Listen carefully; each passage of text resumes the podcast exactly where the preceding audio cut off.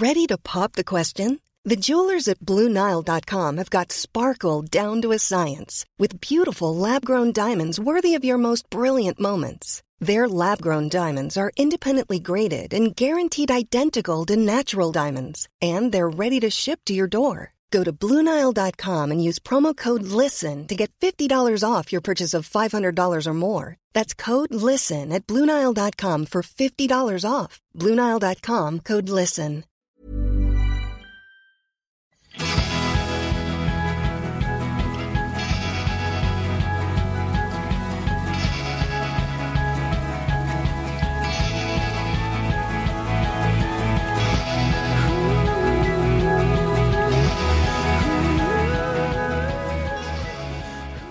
Kära lyssnare, i det här avsnittet ska ni få höra en intervju med klimatpsykologen Kata Nylén. Och eh, hon och jag ska prata om klimatångest. Hon ska strax berätta mer om sig själv, men först ska ni få höra vad Lina tyckte om den här intervjun när hon och jag pratade för en stund sedan. Sebbe, Mm. grattis. Åh, tack. Till vad då? Du har nämligen lyckats med konststycket att göra den absolut i särklass bästa intervjun i Food Pharmacys historia. Alltså, nu blir jag helt... Eh, va? Tycker du det? ja. ja, men alltså den här intervjun är, den är så briljant på så många sätt. Den är liksom... Det är så mycket känslor, tankar, eh, liksom eh, filosofiskt, es- existentiella frågor blandat med fakta på ett väldigt konkret och lättillgängligt sätt. Och det är faktiskt inget som är lätt. Att presentera s- fakta lättillgängligt är ju svårt i sig. Men att dessutom göra det inom ett område som är, leder till så många, en symfoni av olika känslor. Men också liksom existentiella frågor och filosofiska frågor. Det, det är inte lätt, Sebbe. Jag blir alldeles rörd. Tack Lina, vad, fint. Alltså jag måste säga att det var väldigt, väldigt fint att intervjua Kata för att jag brinner ju jättemycket för det här ämnet. Eller jag känner mycket för det och jag tycker att det är fruktansvärt jobbigt helt enkelt. Så att ehm, ja, det blev ju för mig lite grann också som att få komma till en psykolog och prata ut. Förstår jag menar? Det var liksom, Mm. jag kände att ja, det här är för våra lyssnare, men det var väldigt mycket för mig själv också. Eh, på ett fint sätt. Mm. Och ja, ja, jag blir väldigt glad att höra. Tack Lina. Ja. Sen är det kul att du och jag Mm. har börjat bli någon slags eh, fuskjournalister på något sätt. Att vi håller på och intervjuar och utvecklar någon slags eh, journalistik här. Det är väldigt spännande tycker jag. Mm. Ja, men det är spännande. Lite autodidakta journalister, helt enkelt. men Ja. det Sebbe, apropå journalistik så tänker jag att det här avsnittet känns ju också väldigt aktuellt eh, med tanke på eh, klimattoppmötet som nu har inletts i Glasgow precis. där 120 presidenter och statschefer är närvarande.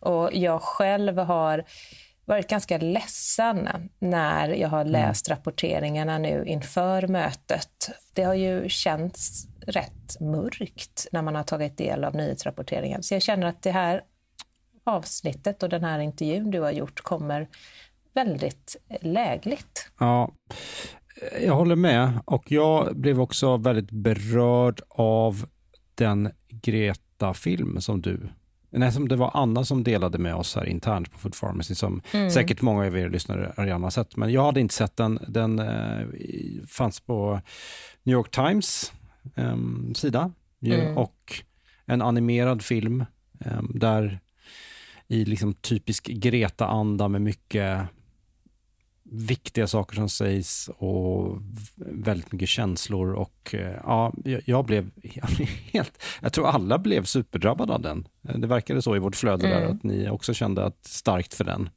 Jag tycker att vi länkar till den Ja. i eh, dagens inlägg för er som Mm. vill se vilken film det är vi talar om. Jag slänger in den i texten under poddavsnittet och så slänger vi in den i dagens inlägg också, såklart på bloggen. Mm. Okej, ska vi eh, låta lyssnarna ta del av den här intervjun då med Kata Nylén, eller vad säger du? Ja, men alltså, det tycker jag verkligen. Då kör vi.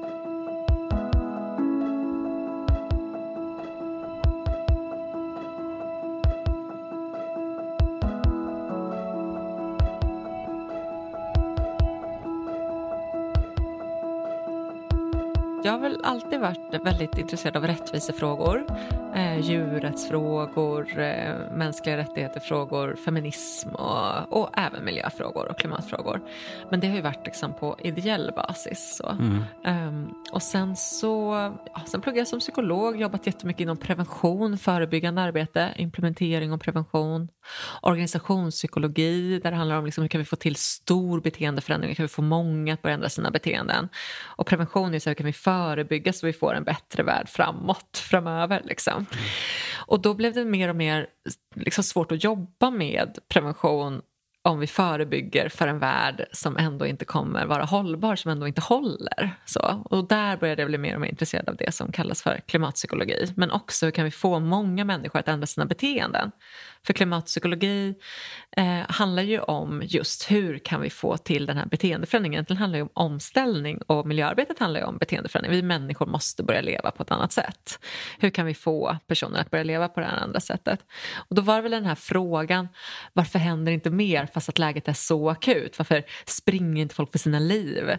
Som fick mig att bli intresserad av själva ämnet och börja läsa om det och läsa forskning och så. Sen så 2018 på eh, våren där någonstans så träffade jag Frida som jag pluggade tillsammans med, Frida Hylander. Mm. Vi gick på psykologprogrammet ihop och då träffades vi på en fest och så pratade vi och så märktes det att... Ofta ja, vi, där det börjar. Ja, verkligen. Det, var, det började på en fest. och vi började prata om det här och det visade sig att vi båda var intresserade av det. Eh, och också jobb, hade börjat så här, jobba lite, kanske någon föreläsning och lite sådär. Eh, så då bestämde vi oss för att slå ihop oss och bygga Klimatpsykologerna då, som någon slags folkbildningsplattform. Som hemsida, Instagram, Facebook ungefär för att få ut kunskapen om psykologi i relation till klimatförändringarna. Mm. Och så slog vi oss också direkt ihop med Kali som också var någon vi hade hört talas om som jobbade med det här och var psykolog. Um, men sen var det precis när det här hade hänt, då kom den här varma sommaren om du kommer ihåg det. Då var det, um, det var ju skogsbränder och så i Sverige. Ja, ja, så då, ja. helt plötsligt, och sen så kom IPCC-rapporten, 2018-rapporten. Och där det liksom är jättenegativa siffror och man ser hur, hur akut läget är. Så där så väcktes det här begreppet klimatångest väldigt mycket i debatten eh, och vi märkte att eh, journalister sökte efter de här svaren som vi också hade sökt efter. Varför agerar inte fler fast läget är så akut? Hur kan vi må bra samtidigt som vi lever mitt i en existentiell kris? Och så vände de sig till oss för eh, att få svar på de frågorna. Så ganska snabbt fick vi liksom eh, publicitet på det sättet utan att faktiskt kunna så himla mycket. Mm, eh, och sen så fick vi ett bokkontrakt ganska snabbt också. Mm och skrev boken Klimatpsykologi. Och det var ju under tiden som vi skrev den här boken så det var då vi också lärde oss om det forskningsfältet. Vi var väldigt mycket nybörjare faktiskt. Det är mycket som har med vanliga psykologin att göra men vi måste också ta med oss att det här är någonting helt annorlunda jämfört med alla andra fenomen. Som det är så eh, otroligt allvarligt och existentiellt. Mm. Eh, och massor, massor olika känslor kopplat till det. Ja, alltså jag är i det läget just nu och jag tror inte att jag är ensam om det här. Att jag knappt orkar, eller inte orkar, jag klarar inte av riktigt att läsa klimatrapporteringen just mm. nu. Mm. Jag blir helt knäckt. Mm. Jag blir mm, svart. Såklart. Jag blir liksom, ja. jag får verkligen, tror jag, det som kallas för ja. klimatångest.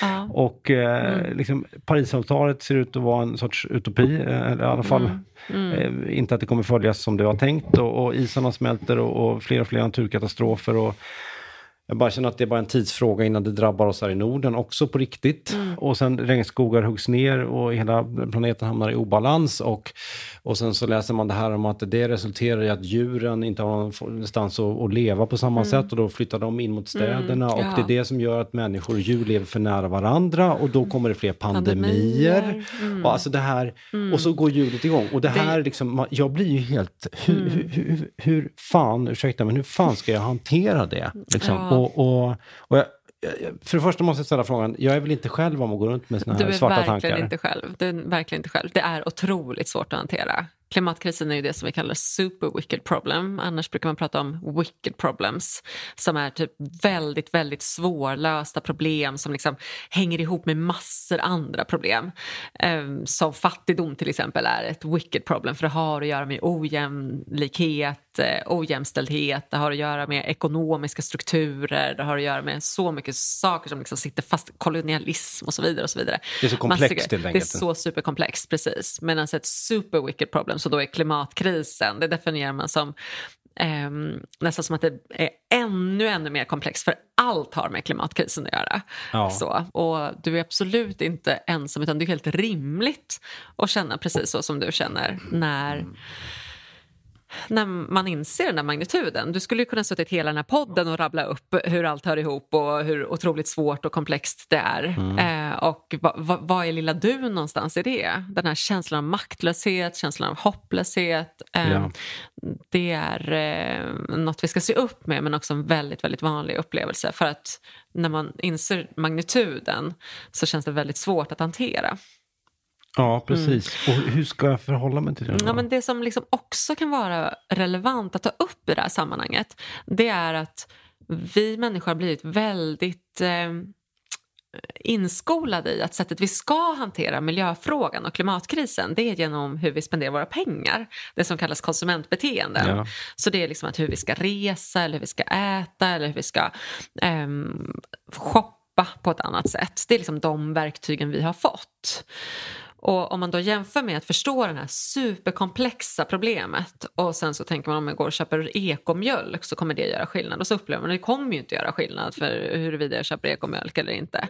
Och det blir ju den här hopplöshetskänslan då och den eh, ensamhetskänslan också. Så här, jag går minsann och vänder ut och in på mig själv och tvättar mina kläder, bikarbonat och allt vad det kan vara.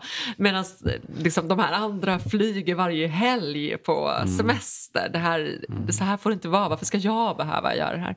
Så det finns ju massor av olika känslor som liksom triggas igång. Skam? Skam är en jättevanlig känsla också, absolut. Att man inte sköter sig kan jag tänka. Ja, tycker att så här, åh, vi åkte på en mm. resa ändå, men ja. vi ville så gärna. Ja, och så försöker man hitta anledningar och så vidare. Ja. Och det är ju ett problem att eh, vi har blivit så ingungade i att tänka individualistiskt kring ja. någonting som behöver lösas kollektivt. Och även för att hantera våra känslor så behöver vi ett kollektiv. När vi är i en kris, en stor kris som vi är i, då behöver man liksom en stor trygg grupp runt omkring sig. Det är så vi människor funkar. Vi är sociala djur och vi är jättedåliga. Det finns massor studier som visar hur dåliga vi är på att hålla koll på våra egna ekologiska fotavtryck. Vi, vi siktar fel där. Men det vi är bra på det är just att samarbeta och göra massor andra beteenden än konsumentbeteenden egentligen. Mm. Så det där ställer till det lite för oss känslomässigt och också i hanterbarheten. Man kanske har hört så här, men vänd din klimatångest till handlingskraft. Och det är ju, för det som alla de här känslorna säger till en är så här, jag måste göra någonting åt det. Det är mm. det som, det är inte dåligt att ha negativa känslor som skuld, skam, sorg, ilska. Alla de här känslorna som liksom ingår i klimatångestbegreppet. De är inte dåliga, men man ska också lyssna på dem. Vi ska inte hantera dem som något som um, bara ska vara där. Utan de säger till oss att agera. Men om det som vi har fått blivit tillsagda att vi ska agera är att gå till en affär och spendera våra pengar på ett eller annat sätt så blir det lite liksom fattigt. Mm. Eh, men egentligen så säger de här känslorna till oss att agera tillsammans. Det är så vi kan ta hand om känslorna. Ja, just det. Men då blir ju följdfrågan naturligtvis, hur, hur gör vi det kollektivt? Men det är kanske en helt separat eh, diskussion egentligen. Ja, jo, men den, den frågan kan vi ju också beröra, vad det skulle kunna vara för någonting. Men om du tänker de här grundkänslorna som vi har, mm. eh, som, som du upplever också. Om du känner dig sorgsen över att läget är som det är. Sorg är en så fysisk känsla som vi har för att vi ska få stöd av andra människor. Det är det som liksom den känslan finns till för rent biologiskt i oss. Just det. Men och då är det ju att försöka lyssna på den signalen. Okej, okay, men då behöver jag söka mig till andra människor. Eller ilska och frustration över att det inte mer görs. Det är, en, det är signaler som liksom känns i kroppen för att vi ska säga ifrån och börja ställa krav och ut och demonstrera och mm. eh, skriva debattartiklar och vara riktigt frustrerade och arga och bara driva Agera. på förändring. Agera så tillsammans med andra. Så att vi kollektivt kan få ut den här ilskan. Det är en frustration eh, som ligger i grunden Mm. till många som är med i Fridays for Future. Att man är så frustrerad av att vuxenvärlden inte gör mer. Ja. Så, så alla de här olika känslorna vi har som är vanliga under paraplybegreppet klimatångest, de eh, kan trigga igång oss om vi verkligen lyssnar på dem, att hamna i ett meningsfullt agerande. Men just att det ska vara meningsfullt är väldigt centralt. Inte vilket agerande som helst, utan vi måste uppleva att vi faktiskt bidrar till en Ja. skillnad. Mm. Det är det du menar att många hamnar i då, liksom att man försöker vara duktig i vardagen, Ja, man sorterar och man håller på och köper ekologiska produkter. Liksom. Ja, precis. Och så Mm. känner man att det inte riktigt blir meningsfullt. Nej, precis. Och då Men samtidigt skulle alla sluta med det så skulle ju det Mm. bli värdelöst också. Så, Ja, att, så att dels ja. måste man ju försöka, tänker jag, förstå att det är meningsfullt. Absolut, verkligen. Och det, det är det ju. Det kan bara vara bra att inte tänka att det, är det, att det är det man gör för att minska klimatkrisen. Nej.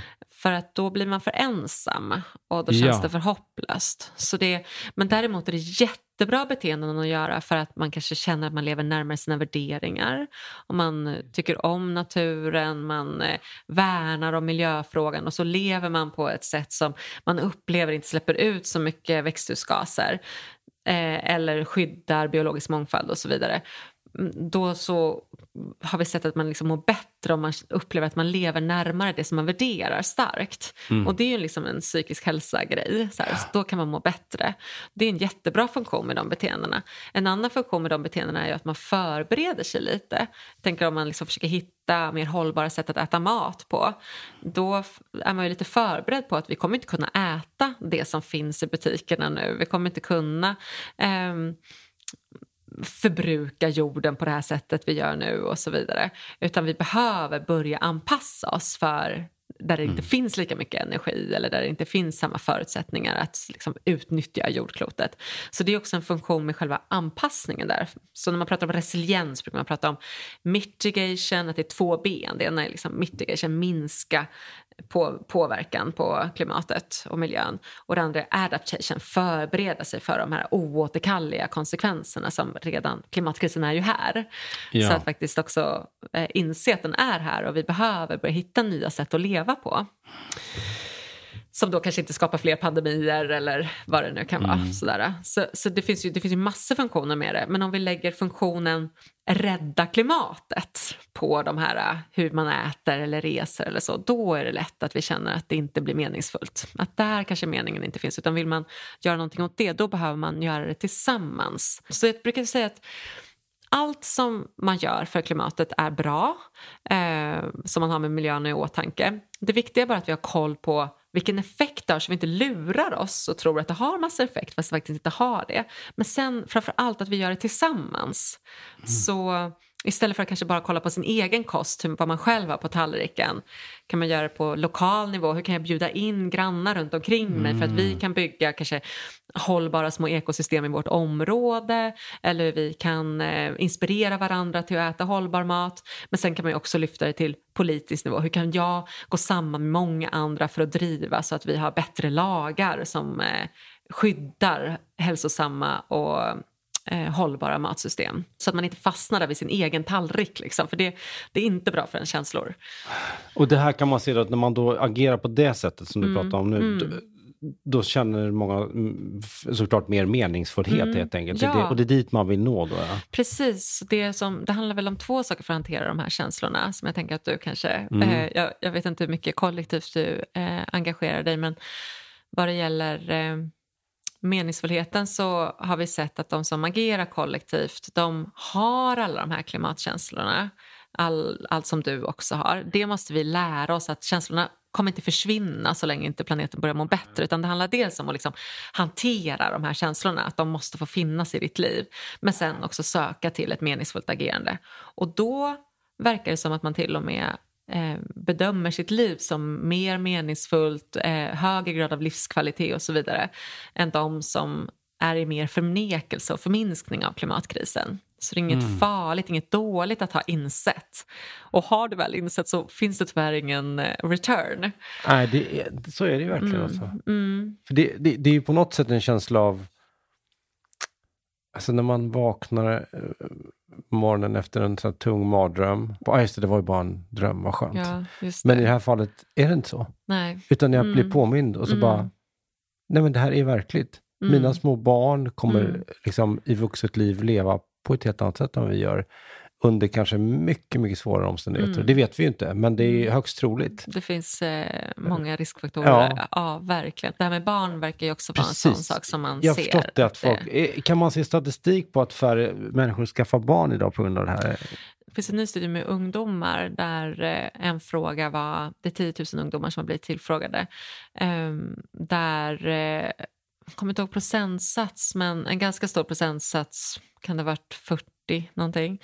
Jag skulle inte vilja lova exakt procentsats, men en stor andel i alla fall säger sig inte vilja skaffa barn på grund av klimatkrisen. Så det är väl den enda eh, studie vi har där. Men det jag ser i mitt jobb när jag träffar massa människor, det är den här individuella historien eller egna historien kring det var när jag fick barn som det blev på riktigt för mig. Ja. Det är då det blev liksom känslomässigt. Det kom så här, det är de här, det här lilla knyttet eller den här lilla glädjen jag har att det här lilla barnet har börjat gå nu och så vidare. Att det liksom saltas konstant av att vi inte alls kunna ge det som jag var med om när jag var barn och kunde tänka att jag kan göra vad som helst. Jag ska resa jorden runt och det där som liksom kanske vår generation eh, har haft, liksom att man inte kan ge det till sina barn. Det, det som visualiseras på något sätt Ja. i det här barnet, den här... Precis. Mm. Ja, det, det är ju något med det. Samtidigt som är det ju ganska speciellt för vi har ju också studier som visar att så här, ja, men barn har större påverkanskraft när de kommunicerar om klimatet, alltså unga vuxna och barn, för att de blir någon slags symbol för framtiden. Men det är också lite farligt att vi pratar om klimatkrisen som att det är en framtidsfråga. För vi kom, det är inte bara våra barn, vi kommer ju bli drabbade också, Ja. eh, vi som är här. Det är inte barnens framtid utan det är eh, våran framtid. Det går snabbt nu. Så. Och vi behöver, för där, jag kan bli lite rädd för att vi inte jobbar mer med anpassning. Att så här, vi behöver ju skapa samhällen som funkar fast att vi har jättemycket flyktings, eh, klimatflyktingar till exempel. Eller fast att vi har extremväder, extremstormar och så vidare. Vi behöver liksom kunna Bygga för det. Bygga för det, ja. Hur ska vi, göra, hur ska vi äta när vi inte kan eh, transportera mat kors och tvärs överallt längre och så vidare. Tycker du Sverige är dåliga på det? Jag, jag har nog inte tillräckligt bra koll på Sverige jämfört med andra länder men generellt så eh, av det jag ser i policyutveckling och insatser och så, så och i debatt och i media och så, så pratas det fortfarande jättemycket med minskning av krisen och ganska lite om hur ska vi bygga för en, ett förändrat klimat.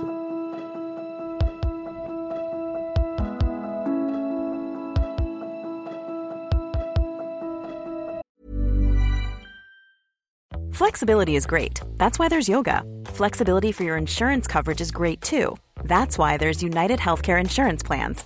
Underwritten by Golden Rule Insurance Company, United Healthcare Insurance Plans offer flexible, budget friendly coverage for medical, vision, dental, and more. One of these plans may be right for you if you're, say, between jobs, coming off your parents' plan, turning a side hustle into a full hustle, or even missed open enrollment. Want more flexibility? Find out more about United Healthcare Insurance Plans at uh1.com. Quality sleep is essential. That's why the Sleep Number Smart Bed is designed for your ever evolving sleep needs. Need a bed that's firmer or softer on either side? Helps you sleep at a comfortable temperature? Sleep Number Smart Beds let you individualize your comfort so you sleep better together. JD Power ranks Sleep Number number 1 in customer satisfaction with mattresses purchased in-store. And now save 40% on the Sleep Number limited edition Smart Bed for a limited time. For JD Power 2023 award information, visit jdpower.com/awards. Only at Sleep Number stores or sleepnumber.com.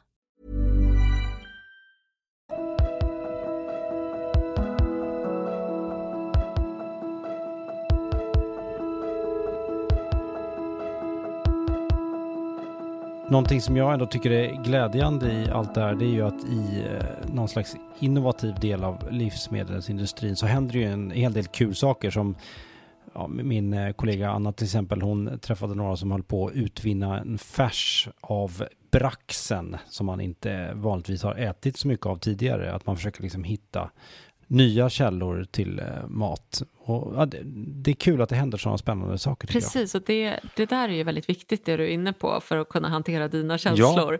Att, så här, du måste på något vis acceptera att du känner hur det nu känns fysiskt för dig. Tryck över bröstet eller ont i mm. magen eller surr i huvudet. Det, här, alltså bara, det är en massa fysiska signaler som du har som du behöver reglera för att kunna fungera som förälder, för att kunna kommunicera med andra som inte tar över helt och hållet. För de, de är lite där för att stanna. Så. Det är en helt rimlig normal situation. Men du behöver också fylla på med hopp för att kunna hantera de här ja. känslorna. Och då är det ju hopp där anpassning kan faktiskt ge hopp. Att vi är lite så här, ah, ja men nu är vi i den här skiten. Låt oss börja bygga för att klara av det så bra vi kan. Och det, när man pratar med sina barn kan det också vara, det är inte så här att bara säga nej, nej, vi kommer ordna det här. Utan så här, absolut, du kommer växa upp i en klimatkris. Eh, men du kommer vara kär, du kommer ha kompisar, mm. du kommer eh, tjafsa med mig om saker, vi kommer skratta ihop. Alla de där grejerna kommer ske. Vi vet inte exakt hur, det är den här osäkerheten, vi vet inte hur kontexten kommer vara runt omkring oss. Men vi vet ju i alla fall att vi kommer vara människor i den kontexten. Ja. Eh, och också något slags hopp i att se allt som görs som ändå är bra. Att det är viktigt att liksom också se de positiva nyheterna. Ja. Men sen skulle jag också vilja rekommendera att fylla på på ett sätt som inte har med klimatkrisen Jag tycker det låter jättebra att du inte läser alla nyheter. Du behöver inte det. Du behöver inte ja, ha För koll. där kan jag känna så skuld, mm. eller skam då att jag inte bara att läsa det här, för det ska man ju göra. Mm. Nej, jag tycker men, verkligen... kanske ska finnas någon form av måttlighet i, ja, i alla jag fall. tror det är, um, vi behöver tänka, vi tänker lätt så här dikotomt, att vi tänker att antingen är man en person som bara är i klimatkrisen, jag bara tänker på det hela tiden, jag ältar och grubblar och oroar mig. Ja. Eller så är jag den här personen som ignorerar och förminskar och liksom inte bete mig som om vi inte var mitt i en klimatkris. Och är man en ältande, grubblande, mitt i klimatkrisen person då vill man absolut inte vara den här förnekaren. Liksom, mm. så här, utan då är det jättemycket skuld.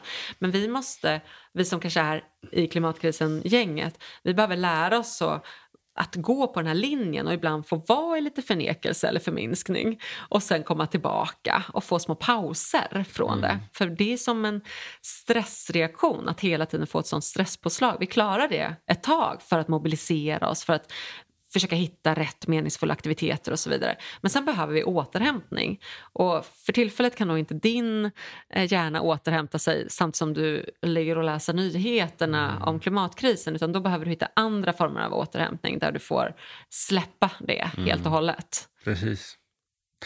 Det du var inne på med barnen, att ge dem hopp om att det kommer bli en ljus framtid ändå på något sätt. Mm. Det känns ju svinviktigt. Mm. Men där är ju också att vi har en bild av att vi ska resa med våra barn, mm. precis som vi gjorde. Mm. mm. Alltså, när, när, vi ja. var små, att vi fick resa runt eh, Europa eller världen, vad man nu gjorde. Mm. Men det, det, kommer vi med största sannolikhet inte vilja göra nej, med nej. våra barn. Och förhoppningsvis inte kunna nej, göra. Nej, och det kanske inte kommer vara någon big deal för dem, för de är inte Nej, Ta inte det är liksom givet. våran sorg, ja, det är att inte sorg. våra barn får återuppleva. Då måste man ju tänka, tänk vad mycket annat man får göra då istället. Ja. För då startar ju någon annan mm. kreativitet i vad vi mm. hittar på. Mm. I vårt fall kommer det innebära, tror jag, att vi kommer vara eh, mycket, mycket mer i vårt hus mm. i, i, Sverige, mm. alltså vårt landställe. Mm. Och det kommer generera en massa annat fantastiskt ja. istället. Och det, och det, så man försöker vända den sorgen till att det kommer något annat ur det. Det är ja, inte bara precis. en stor förlust. Liksom, Nej, och det, det är intressant, för det är ju också en sorg. Så jag tycker egentligen är det bättre att prata om klimatkänslor än klimatångest. Mm, det. För det är verkligen inte alla som kan relatera till att de känner rädsla, oro och ångest. Men däremot kan man känna sorg över att fler människor inte agerar. Man kan också känna sorg över att man inser att man själv inte kan leva det där livet eller ge mm. det livet som man själv älskade till sina barn. För det är mycket så vi vill göra. Vi vill ju lite att våra barn ska få vara med om allt det där som vi fick. Vi vill liksom återuppleva livet genom våra barn på något vis. Ja. Och sen är det jättesorgligt när vi liksom inte bara, nej så kommer det inte vara. Men det behöver ju egentligen inte betyda att det andra är sämre. Snarare är det så att alla så lyckostudier som finns, när man rangordnar vad är det som gör människor lyckliga, så är det saker som inte behöver kosta ett enda gram växthusgasutsläpp. Det är att eh, vara ute i naturen mycket, att eh, vara med sina nära och kära, vara mycket med sin familj, ha tid med sin familj det kan man ha på landstället där. Eh, att jobba tillsammans mot gemensamma mål. Ni kanske på landstället bestämmer att ni ska bygga någonting eller odla någonting eller bara göra något kreativt ihop. Allt det där liksom som egentligen mest har att göra med att ha lite tid tillsammans. Det är det som egentligen gör oss lyckliga. Ja. Men vi har ju levt något annat liv där det har varit väldigt eh, individualistiskt, en strävan efter att här, jag ska minsann få ja, allt ifrån vara au pair i det här landet till att plugga på den här sidan av jordklotet mm. och så vidare. Liksom den där, vad är ett hopp, en hoppfull framtid? Det lägger vi väldigt mycket in det vi själva har upplevt. Exakt. Mm. Så vet man ju aldrig vad tekniken har att komma med heller, tänker jag, för framtiden. Nej. Alltså, vem vet, vi kanske kommer befinna oss i någon slags eh, VR-värld stundtals och åka ja, till Japan ändå ja. i en form ja. av eh, virtuell ja, och tycka att det var svinhäftigt. Ja. Alltså, man har ju ingen aning. Nej, vi vet inte. Och det händer ju väldigt mycket och väldigt snabbt. Jag tror liksom det där att den här att kunna hantera osäkerhet, ja. det är ju något, eller jag tror vi båda behöver öka vår tolerans för osäkerhet och vår tolerans för obehagliga känslor för att mm. kunna leva i den här situationen. Och det behöver vi bli bra på att hjälpa våra barn med också. Vi vill väldigt gärna ge våra barn försäkringar och säga, men vet du det här det här kommer vi ordna. Det finns massor vuxna som jobbar med det här. Det här kommer bli jättebra. Eh, och ge dem liksom något hopp om framtiden. Sådär. Men vi behöver också träna dem på att eh, tolerera att vi faktiskt inte vet. När de kommer och säger att jag är så rädd, vad händer om vi inte lyckas stoppa utsläppen? Eh, vad, hur kommer min framtid se ut egentligen? Och så vidare. Måste vi kunna hantera att vi vet inte. Det måste, det, såklart känns det här jättejobbigt. Eller när de kommer och säger att ah, oh, jaha, jag är jätterädd för det här och det här eller jag känner ångest över det här och jag kan inte andas och så vidare. Då så behöver vi vara med dem i det och beskriva för dem att det är helt rimligt att du känner så här. Såklart gör du det. Jag känner mig också orolig men jag är med dig i det. Och Vi kan ha de här känslorna samtidigt som vi kan ut och demonstrera eller samtidigt som vi kan leka med våra kompisar eller eh, eh laga en god middag tillsammans. Så här, det handlar om att vi måste ha både och hela tiden. Ja. Det är också en ganska stor omställning i vår kultur att göra för vi har en sån lyckokultur att man bara ska vara glad hela tiden. Men vi har ju jättemycket negativa känslor som ska vara där. De är inte farliga. Det är ju snarare när vi försöker trycka bort dem och försöker liksom eh, hantera dem på ett sätt som eh, att det är något fel att ha dem. Det är då de blir farliga och stora och äter upp oss. Ja. Så. Men det är ju jämförbart med, i alla fall för min del när jag tänker tillbaka på alla mina år med, i terapi, mm. med mina egna mm. issues, mm. mm. Att, eh, att det handlar ju så himla mycket om att acceptera och förstå. Mm, mm. Sina, för mig har det betytt väldigt mycket att förstå mina egna problem, vad ja. de är för någonting, att kunna sätta ord på dem och kanske förstå att de kommer inte försvinna de här problemen Nej. helt och hållet. Nej. Och mina personlighetsdrag är vad de är. Mm. Men idag kan jag hantera dem. Ja. Jag kan liksom förhålla mig till dem och eh, jag vet att okej, okay, om, om det blir kaos i hjärnan i en mm. viss situation så vet jag att mm. ja, men det beror på det här och nu är jag sån. Men innan jag hade koll på det så var det ju fruktansvärt jobbigt. Just det. Och det är väl lite på något sätt samma sak här, att man ja. ska försöka greppa och också sortera som du var inne på mm. i början, mm. vad, vad de här eh, olika delarna i, dem, i klimatkänslorna. Mm. Ja, och Precis. hur man ska kanalisera dem på något sätt. Men tror, ja. så det, tror du kan använda dig något av de verktyg du har kring acceptans och förståelse kring mm. de känslor du har kring klimatet nu? Alltså, jag har faktiskt inte tänkt så innan, men det är mycket möjligt alltså. Mm, för jag tänker på att det är väldigt viktigt att vi skiljer mellan klimatångest och vanlig ångest. Ehm, mm. Det finns ju likheter, det är samma fysiska responser. Mm. Och det du kan ta med dig från tidigare terapi kan ju vara så här, ah, men det här är grejer som min kropp gör med mig. Det här är grejer som min hjärna gör med mig när jag är i den här situationen. Och så acceptera att de är där. Men Samtidigt så är också klimatångest en signal som säger agera till skillnad från kanske annan oro och ångest som vi inte riktigt ska agera på.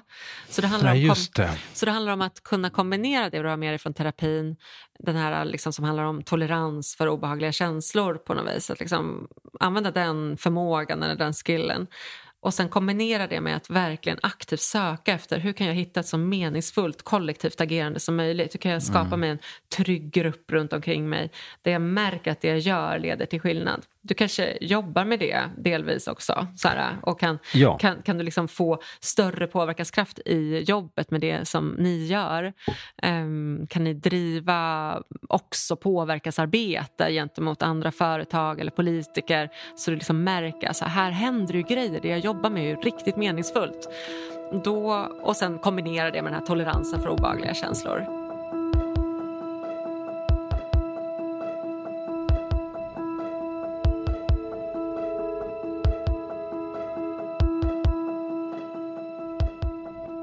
Jag kan bli så här riktigt sorgsen och arg. Vet du det här individfokuset?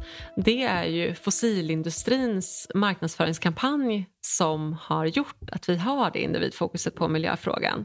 Andra orättvisesfrågor hanterar vi inte på det sättet. Vi bara kollar hur vi har det i vårt kylskåp eller hur vi har det hemma. Om vi pratar jämställdhet till exempel så Absolut, man kan ju kolla hur lever vi i ett jämställt förhållande eller inte.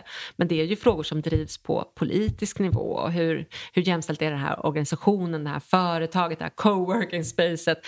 Eh, Vi är vana vid att tänka jämställdhet på strukturell nivå. Men miljöfrågan ska vi enskilda individer tänka på på någon slags konsument och individnivå. Och det har fossilindustrin eh, haft väldigt mycket att vinna på att de har marknadsfört det på det sättet. För då har ju folk tänkt att okej, eh, jag fokuserar här nere på mina egna små detaljer och inte lyft blicken och börjat ställa krav på politiker att begränsa fossilindustrin eller ställa krav på eh, stora fossiljättar eh, att börja ändra sig. De har lagt över det på individen. på. Precis, Ja. så till exempel British Petroleum, det var de som tog fram den här idén med klimatkalkylatorer som du kanske känner till. Mm. Det är ju så ett litet instrument där man kan gå in och räkna ut sitt eget koldioxidavtryck. Ja. Och det är ju något som verkligen sprids i miljörörelsen. Men det är British Petroleum som har tagit fram det. För att de vill, att, de vill kunna säga så här, eh, räkna ut dina egna utsläpp och lycka till med att inte använda oss. Men vi kör ju på, sen är det ju upp till dig om du vill använda dig av oss. Vi har ju en sån. Ja, med okej. mat. Ja, med alltså mat, med, med, ja. med en- liksom hur mycket en tallrik Mm, påverkar. mm. Men det Ja. kanske inte riktigt... Nej, men vet du, jag, jag tänker så här, och jag har använt eh, klimatkalkylatorer också i olika miljöprojekt. Som folkbildning kan det vara jättebra för att få en koll på. Det är många som inte har koll på utsläpp och mat är supersvårt. Det är så här, vad är mm. värst eller sämst för miljön? Det, Ja, det, det, den den tycker jag har hjälpt mig faktiskt. Ja, att, att, den- i, i, som du säger, att, att, för, att förstå. Precis, för att förstå. Men däremot så skulle det kanske vara bra att lägga till på hemsidan då också så här, det här har ni för att förstå, vill ni, ni kan ändra på andra sätt än att bara ändra er egen tallrik. Det. Eh, och länka Ja. till organisationer som jobbar med det här eller ha något brev som man kan skriva under i något påverkansarbete. Men att förstå hur är det fördelat, det är ju, behöver ju alla människor göra för att kunna göra mer kollektiva val i hur de kan bygga liksom själva. Man måste ändra själva förutsättningarna för beteendena snarare än att bara kolla på sina egna beteenden. Så, Jag tänkte på det här med... i- dina barns ålder mm. kan jag tänka mig att man börjar fundera lite på sådana saker. Eller? Precis, min åtta, snart nioåring, Ja. det är mitt äldsta barn. Hon, är ju, hon har ju klimatångest, verkligen. Ja, just det. Mm. Men jag kan tänka mig att det här ter sig på väldigt olika sätt i olika åldersgrupper. Ja, men så är det. Jag får för mig att, Mm. att den här yngre gruppen är argare. Mm. Alltså, mm. och, och är superilskna på politiker och oss vuxna. Mm. Mm. Um, med, Medan vi går in och blir mer deppade. Kan man Just det. generalisera så? Eller? Mm. Jag försöker tänka på om jag vet. Det är någon studie jag läste ganska nyligen där man såg att det var ett skifte där. Jo men just det, det var en rapport var det. She Report heter den. Då, då hade man bara kollat på kvinnor och sett att det är den här kvinnor eh, i den yngre kategorin, unga vuxna och Eh, upp till medelålder som är väldigt oroade och väldigt frustrerade. Medans, och och också har väldigt mycket skuld och skam över sina egna beteenden. Medan den äldre kategorin från, ja, jag vågar inte berätta, eh, säga exakt vad det var, men säg 60 kanske, hade inte alls lika hög grad av skuld, skam, oro, se på sina, sitt eget levnadssätt och så vidare. Så och sen erfarenhetsmässigt så är det ju också så, det är ju den här äh, medelåldern när man också får barn själv mm. och så vidare. Då blir det mycket oro, mycket skuld och skam över hur har man levt sitt liv egentligen, vad är det man lämnar efter sig till sina barn och sådär vad det gäller ungdomar så är det, man ser en diff på 20 ungefär. Att unga, barn och unga känner sig ungefär 20 mer oroade. De ligger runt 80 än vad vuxna gör som ligger runt 60 som är mycket oroade för klimat och miljöfrågan. Så det är ju mer känslor hos unga och det är mer obehagliga känslor hos unga. Och det är också för den här maktlöshetskänslan som att unga inte har lika mycket makt som vuxna att kunna påverka. Som både du och jag, vi kan ju jobba med den här frågan och sen kan vi vrida till vårt jobb så det har högre påverkanskraft och så vidare. Men man går ju i skolan och bara blir matade med den här informationen utan att riktigt ha några forum att agera. Uh, ilska har jag faktiskt inte koll på någon ålderskategori. Nej. Men, Nej, uh, men mina, min, min dotter som har mycket klimatångest, hon, det är nog rädsla och oro. Det är väldigt typiskt nioårsåldern också. Det är då det kommer den här uh, sista steget i mentaliseringsförmågan då man börjar förstå hela världen helt plötsligt som bara öppnas för en i hjärnan. Och så förstår man hur liten man är jämfört med allt annat men också eh, att det är mycket stark känsla av maktlöshet. Att så här, vad kommer hända? Eh, det verkar vara så, jag är så rädd för att jag inte kommer kunna andas utomhus längre eller för att vi kommer dö. Ah. Eller så här, riktigt, det, är då de här, det är vanligt vid den åldern att man är jätterädd för att mamma och pappa kommer dö. Och det är ju för att man inser att de kan dö. eh, och då blir det ju... Men det späs på då? Det späs ju på med klimatgrejen ja, som då är så här, ah, vi kommer alla kunna dö och djuren runt omkring oss dör och hela arter dör ut och så vidare. Liksom att det är, det är tuff information för en liten nioårig hjärna att ta Jag in. Tänker att hon har dig som mamma då? Ja, det är ju frågan alltså, om det är bra. det är också både jag och eh, min man är ju eh, ja, men aktivister också, väldigt engagerade. Vi pratar ju mycket om miljöfrågan hemma. Och liksom, ibland kan jag känna att vad skönt det hade varit för henne att bara fått slippa det i några, några år till i alla fall.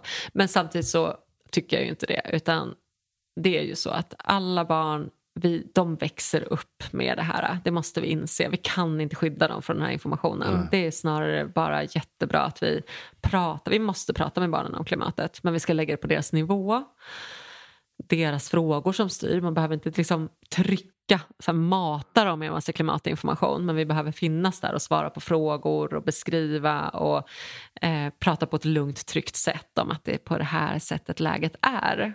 Eh, utan att själv vara alltför stissiga mm. när vi pratar med dem. Just. Mm. Kata, jag är så otroligt glad för att jag fick sitta och prata med dig. Och det ja, tror jag att lyssnarna är också. Mm. Tack snälla. Mm, tack. Ja, eh, jag vet inte vad ni tyckte, om ni tyckte det var lika bra som Lina tyckte att det var, men äh, intressant var det väl ändå va?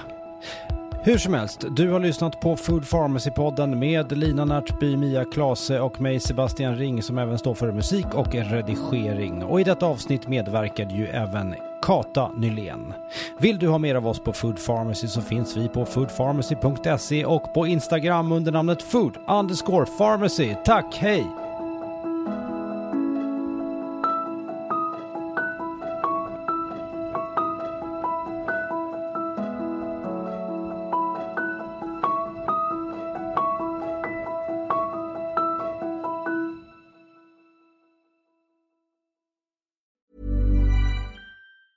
A lot can happen in the next three years. Like a chatbot may be your new best friend. But what won't change? Needing health insurance. United Healthcare Tri Term Medical Plans are available for these changing times. Underwritten by Golden Rule Insurance Company, they offer budget friendly, flexible coverage for people who are in between jobs or missed open enrollment. The plans last nearly three years in some states, with access to a nationwide network of doctors and hospitals. So, for whatever tomorrow brings, United Healthcare Tri Term Medical Plans may be for you. Learn more at uh1.com. Imagine the softest sheets you've ever felt. Now, imagine them getting even softer over time. That's what you'll feel with Bowl and Branch's organic cotton sheets. In a recent customer survey, 96% replied that Bowl and Branch sheets get softer with every wash. Start getting your best night's sleep in these sheets that get softer and softer for years to come. Try their sheets with a 30-night guarantee. Plus, get 15% off your first order at bowlandbranch.com. Code BUTTERY. Exclusions apply. See site for details. Imagine the softest sheets you've ever felt. Now imagine them getting even softer over time. That's what you'll feel with Bowl and Branch's organic cotton sheets. In a recent customer survey, 96% replied that Bowl and Branch sheets get softer with every wash. Start getting your best night's sleep in these sheets that get softer and softer for years to come. Try their sheets with a 30-night guarantee. Plus, get 15% off your first order at bowlandbranch.com. Code BUTTERY. Exclusions apply. See site for details.